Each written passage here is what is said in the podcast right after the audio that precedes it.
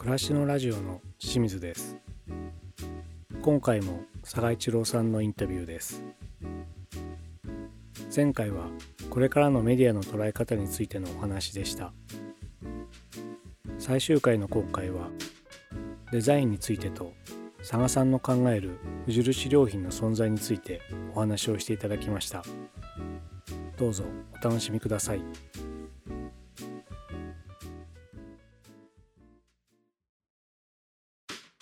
まあ、いくつかお話を聞いている中であの、はい、メディアとともにデザインっていう言葉もたくさんあの出てきてましたけども、はい、実際佐賀さんはあのデザイン史を教えてらっしゃいますが、はい、そもそもデザイン史っていうのはどういう学問なのかっていうこととあとはそこから何を学び学び取っていくのかっていうのを教えていただけますか？わかりました。まあ、今正面切って聞かれるとなかなか本当に悩ましいところでもあるんですがやっぱりこれも個人的なこの意見というか僕なりのやっぱ僕なりかよりもそのいろんなことに通称した優れた、まあ、知的な研究者っていっぱいいるわけですけども僕はその中でやっぱり自分なりにこの仕事をしないといけないってことがあるわけでやっぱり僕がやっぱり考えているのはやっぱりその人間の歴史っていうのをやっぱり扱うっていうのがやっぱりデザイン誌の非常にこの面白いところじゃないかなと思います。やっぱりその何らかねこの常に芸術的に生きてるわけではないじゃないですか人間って、うん、生活もあれば家族もいるみたいな、うん、まあその愛憎劇みたいなものをこの日々繰り広げながら、うん、あるいはこのいわゆる何の変哲もない日常を生きながら人間は何の変哲もない日常を生きてるわけで、そういったものもカバーするのがデザインだと思うんですね。うん。それが今度どのように変遷していったかっていうのを取り扱うのがデザインしてあるっていうふうに自分は見たいなというふうに思ってましてそう考えた時にそのメディアの変遷っていうのが先ほどの,、まあ、あのトピックとしてあったかと思うんですけども、まあ、結局結論としてはあらゆるメディアがそれぞれにそれぞれの価値を持っているっていう話だったと思うんですけども、うん、まあ、そのようにしてこのものを見るっていうことをこの教えてくれるのがデザインしたと思うんですねなんとなくこの、うん、そのメディアに新しいも古いもないまあ、そのそれぞれのメディアに価値があるっていうふうなことを例えば人間に当てはめて考えてみたりとかですね、うん、あるいはそのこのデザイナーが個人として社会的な仕事をすることの非合理性とか不合理性だとか。でもそれが実際に部分的に成功して世の中を変えるとこまで行って、うん、個人史と社会史がこの結びついてそれがこの分かちがたいものになってしまうっていうことが起こったりだとか、うん、やっぱりその個人と社会っていうこの何ですかね振幅の中で人間のこの文化だとか生活がどういう変遷をたどってきたのかっていうのがを見ていくのがデザインしたと思います。うんそれはそれですごくこの文学的だしそれから僕にとってこの魅力的なところはですねそういったものであるからこそ何ら特別なところのない自分っていう一研究者である以前に人間でありこの生活者であるわけですが、そういった生活者としての視点っていうのを、まあ、持ち込めるっていうことがすごくその面白いところというか、うん、こうなってほしいな世の中とかこのやっぱり 幸せでありたいとかみんなが幸せだといいとか、まあ、そういったことなわけですけども、うん、そういったその夢物語と笑われるようなことを大真面目にやるのがデザインですからね。うんそれがどういったその成功と挫折悲喜劇を繰り広げてきたかっていうのは本当にやっぱりすごくこの魅力的なトピックだと思うんですねなんか。うん、でもう一つはやっぱりそのまあこれは何て言うのかな歴史をたどっていく時にこの感じることではあるんですけれどももう一つやっぱりそのデザインの歴史をこの取り扱うにあたって重要なことっていうのはまあすでに話したこれまでここまで話したことをこう取りまとめるような形になってしまいますけれどもやっぱり時代がこのちょっとでも変化すればそれまでに起こったことだとかすでにここあったあることがやっぱり常にこの位置づけだとか価値っていうのをこう常に変えていくってところがあって何かその何て言うんですかね単なる事実の羅列っていうふうには決していかないってところがあるわけですね。こと扱うことが生活だとか文化とかそういうものである限りは。やはりその都度その都度その今の世の中から見たら今の価値観から言えばかつて起こったことというのはこのように捉えることができるねみたいな。うん、やっぱ過去はすでに起こったことだけれど見る視点が変われば常に違った見え方をするものであってやっぱそういったことをそのそういったことを仕事にするんであればそれを更新していくというかすでに起こったことを今なり今なりに今の僕たちなりになんか将来未来英語変わらない意見を作るんじゃなくて今の僕たちのためにその考えるってことがやっぱりすごくこうできるのもやっぱりデザイン師の面白いとこじゃないかなっていうふうに思ったりします。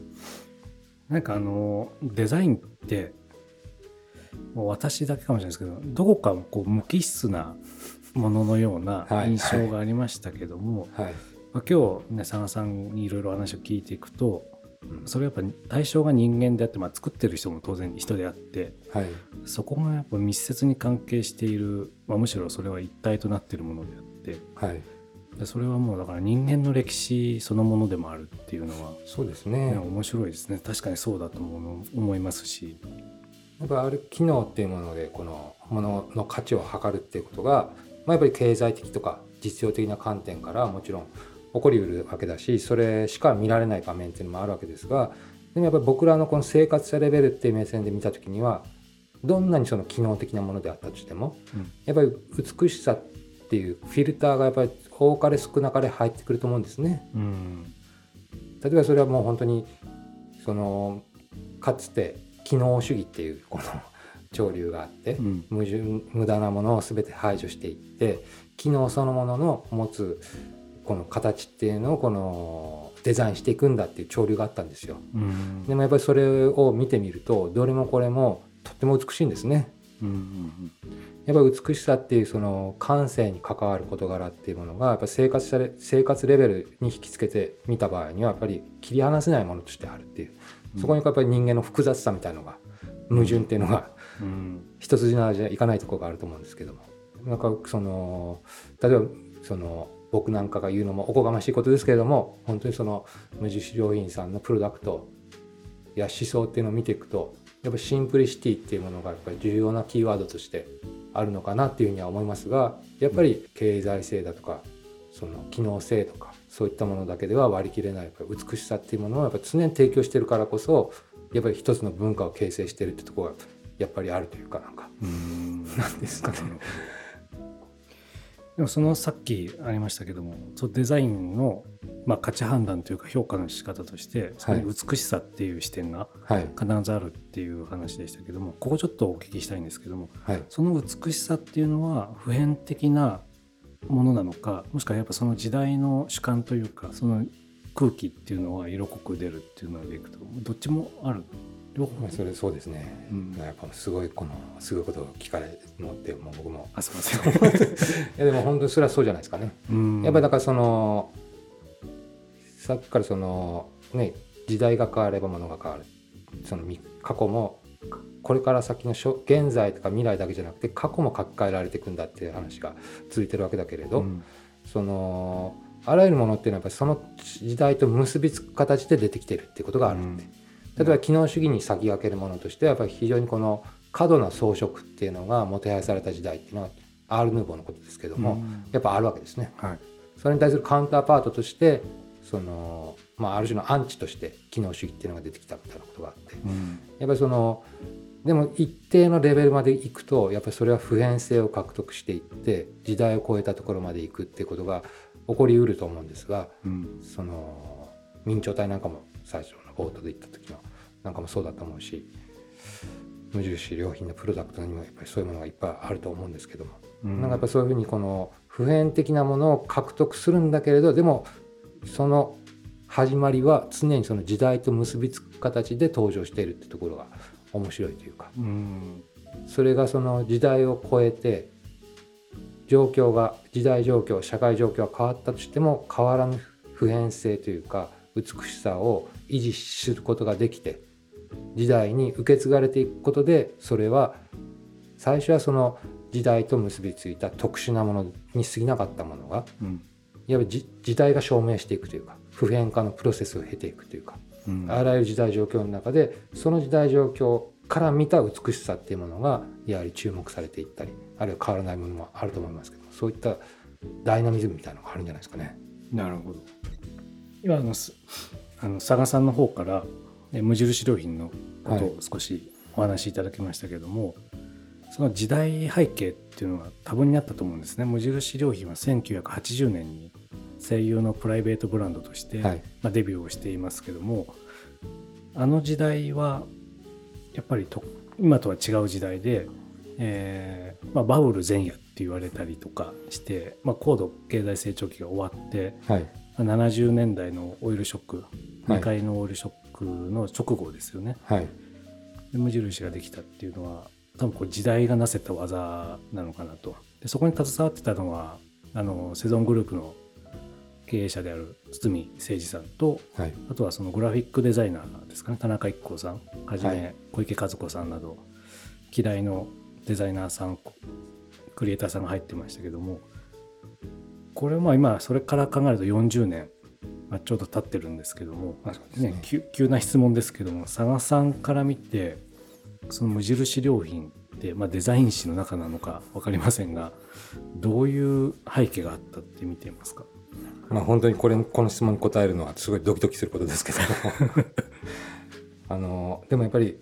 1980年って、まあ、1970年の後半ぐらいにパルコができて同じ西武グループですけど、うん、で、まあ、最初に池袋にできて渋谷にできてでハピタカンとかその、えーまあ、本屋さん家具屋さん劇場、まあ、文化戦略の一環として渋谷の街を一つの、まあ、セゾングループの文化で染め上げようとしたっていうことがそれに先駆けてあったわけですよね。うん、パルコと名のもとに、まあ、渋谷という街をやっぱりパルコ文化で染め上げるってことがあったと。うん、でその後にその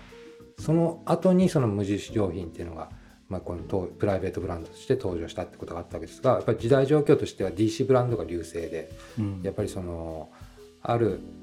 まあ、ブランドがあってそのブランドのロゴをつけれつけれつけさえすれば何でも売れてしまうような、うん、そういったその有名性を利用した用いたその経済活動がですね、うん、行われているところに無印良品っていうのはいわばそれに対するカウンターパートとして分け合って安いっていうのが小池和子さんが最初に作ったこのキャッチコピーとして出てきて和子さん自身がその自覚的にこの述べていらっしゃいますけれどもやっぱりそのブランド文化に対するやっぱり明確なこのカウンターパートとしての意識がやっぱりそこにはあったように僕にはこの見て取れるわけですけども、やっぱりその有名だからそれでいいんだとかこれがどれだけ素晴らしいものだとかそういったことをこの単純に伝えようとするんじゃなくて一つ一つのものにそれぞれこの安い理由があるんだよみたいな。全てのものに理由があるんだみたいな、どういう素晴らしいかを言うんじゃなくてそれを踏まえてその背後にある背景を語ろうとするみたいな、うん、でそれには名前いらないんだっていう。その無印良品って名前がもうすごすごいなと思いますけど明確なカウンターパーとして出てきて。やっぱそのアイデアもすごいけれどやっぱりそれを実現するだけのこの器の大きさを持ったその文人でまたその堤誠一さんっていう存在と、それからそういった、まあ、ある種の東大のこのメインストリームに対するカウンターパートをこの一つのデザインとして実現することのできた田中一行さんっていうこうデザイナーがいたからこそ、やっぱりそれ実現できたと思うん。ですけどもやっぱりそのアイデア自体が新しいっていうよりは、まあ、それももう十分新しいんですけれどもそれ実現したのがやっぱり本当にとてつもなくすごいことだなというふうに自分は思ってまして、まあ、そういう意味ではやっぱり無印良品っていうのもその早々の、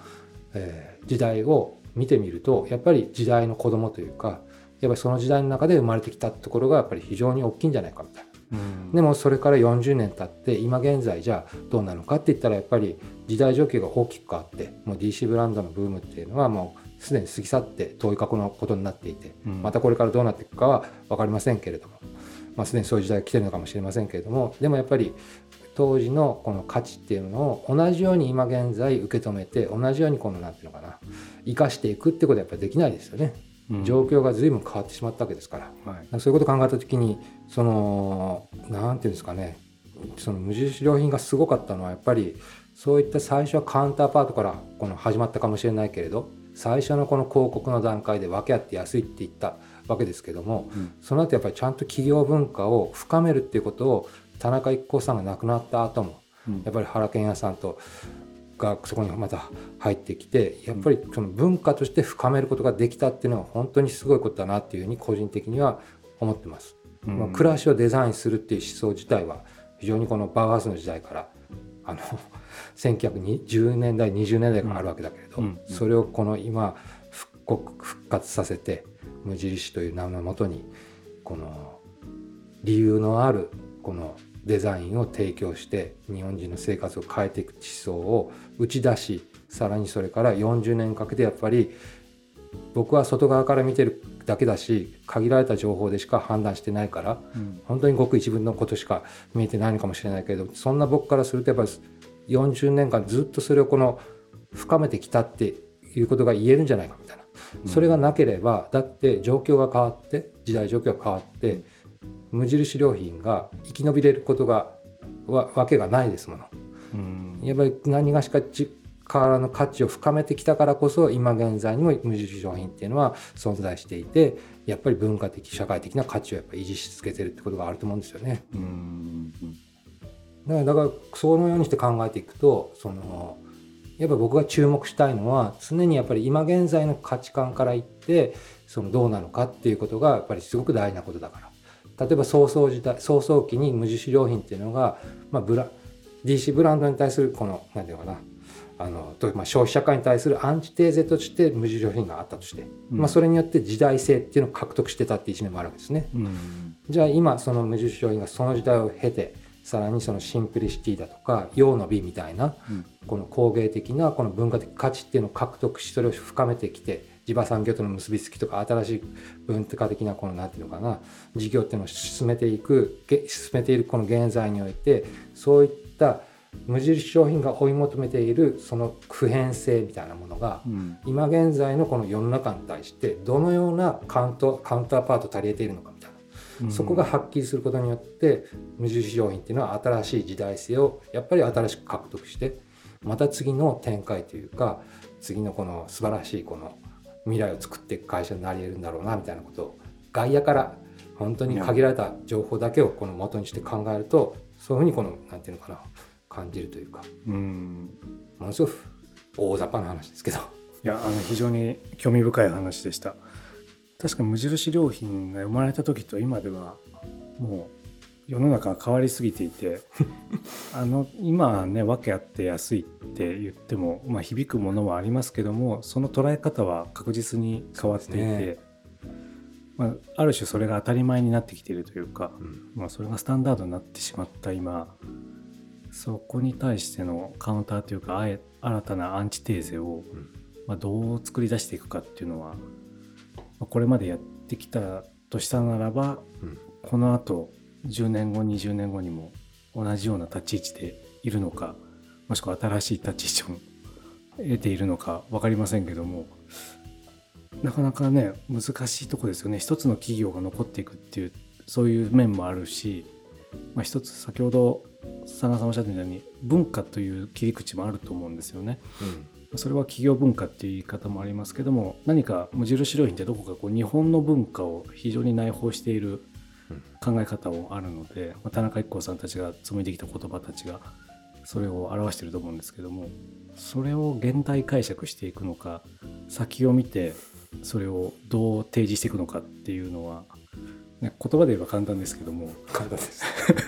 実際どうやるかっていうねおっしゃったみたいに実行実現させるっ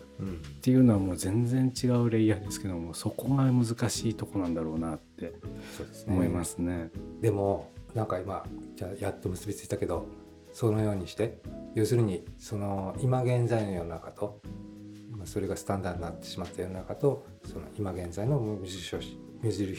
良品良品計画という、まあ、文化が、うんどのような関係を取り持つ、まあ、作り得るのかっていうそれを実現するのはやっぱりデザインだと思うんですよね。ああデザイン、なるほど 実際無印良品のそのデデザインがシンプルでいいっていうのが一般的な評価だと思うんですけども、はいはい、いわゆるあのアノニマスな、はい、実際はこうかなり著名なデザイナーさんにやってもらってることも一切名前を出さずに、まあ、一商品として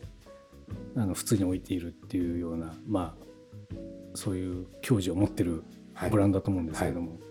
そのプロダクトデザインとしてもやっぱ特徴はあるんですか？さっきの機能主義みたいなところなんですか？いやありますよあいやありますよね。いやもうねあんまり身近身近にあるとよくわからないとこもあるんですけども。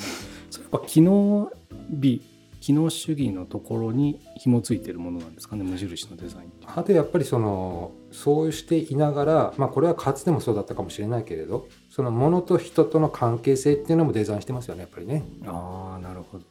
やっぱその特別なものとしてのやっぱりこの、まあ、特上のなんていうのかなクリスタルグラスみたいなものもあれば日常使いのこのコップなんかもあるわけだけれど、うん、なんかそのその日常そのものに着取材してなおかつそれそのレベルをこ底上げしてくれるような、うん、そういったイメージなんですけどね。なんかその特別なものとしてのデザインがあるわけじゃなくて、うん、デザインっていうものの幅を広げてくれているというかそのなるほど。基礎を作ってくれているというか。そのことの価値っていうのはなかなかそれが普遍的であったりあまりにこの水や空気のようなものまで高められると、うん、むしろなんていうんですかね気づかれにくくなるってことはありますから。なるほど。確かに。そういっただから本当に特殊な会社だってあることには違いがないっていうかその特殊性っていうのをこの、いやでもなまあ本当に賢い皆さんがたくさんのことを考えてるでしょうから僕なんかがいやいやいや。客観的な視点ってやっぱりすごく大事ですよね。ちなみにそのデザインっていう話でいくとあの私が昔若い頃にその良品計画の大先輩から聞いた話なんですけどもこのガラスの今だとコップって言って売ってるものをガラス機っていう名前で売ってたらしいんですよ。はあ、でそれは何でそうなったかっていうと名前をの付け方によって使い方を固定させてしまう。コップっていうとこう水を入れて飲むもの道具ってなるからガラス機にするとそれがコップに使う人もいればペン立てにする人もいるかもしれないし鉢植えで使うかもしれないっていうのでそのユーザー本位っていうようなことをすごく気にしてたって話を聞いたことがあってそういう考え方も一つのデザインっていう言い方もできるんですか、ね、いやそうですそうですよね。ああなるほど、まあ、人との関わりを。関わりを。なんかその人を変えるのがデザインって言い方もできると思うんですね。うん。ものに対するその関わり方をデザインもデザイン対象っていうかその確かにその名前を変えるだけのことかもしれないけれどそれでその関わり方が変わるんだって言ったらそれはやっぱりデザインじゃないのかなっていうふうには思いますね。うん、いや今日はたくさんいろいろ話を聞いてきましたが何かこうデザインっていう言葉の捉え方がすごく今日変わった気がしました。デザインって本当に広い話であってその、ね、物の形っていうのとかグラフィック上のそういう色とか見栄えを整えるというか、うん、良くするっていうような考え方がありましたけども今日聞いてるとなんか人の行為はなんか全てデザインなんだみたいなあの意味であるのかなってすごく感じましたね。うん、ありがとうございました。いやこちらこそ素晴らしい機会をありがとうございました。ありがとうございました。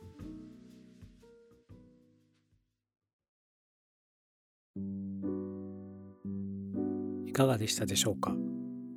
？4回にわたってデザイン史家の佐賀一郎さんにデザインとはどういうものなのかや研究者としての試作スタイルなど多岐にわたるお話を伺いました。デザインとは目に見えるものだけではないというお話はとても興味深いものでした。また新しいメディアと古いメディアは対比するものではなく並列にあるものだという視点は新鮮でその他のことにも当てはまる本質的な見方だと思います。今回お届けしたのは全4回のうちの第4回です。この後もその他の番組をお楽しみいただければと思います。それではまたお会いしましょう。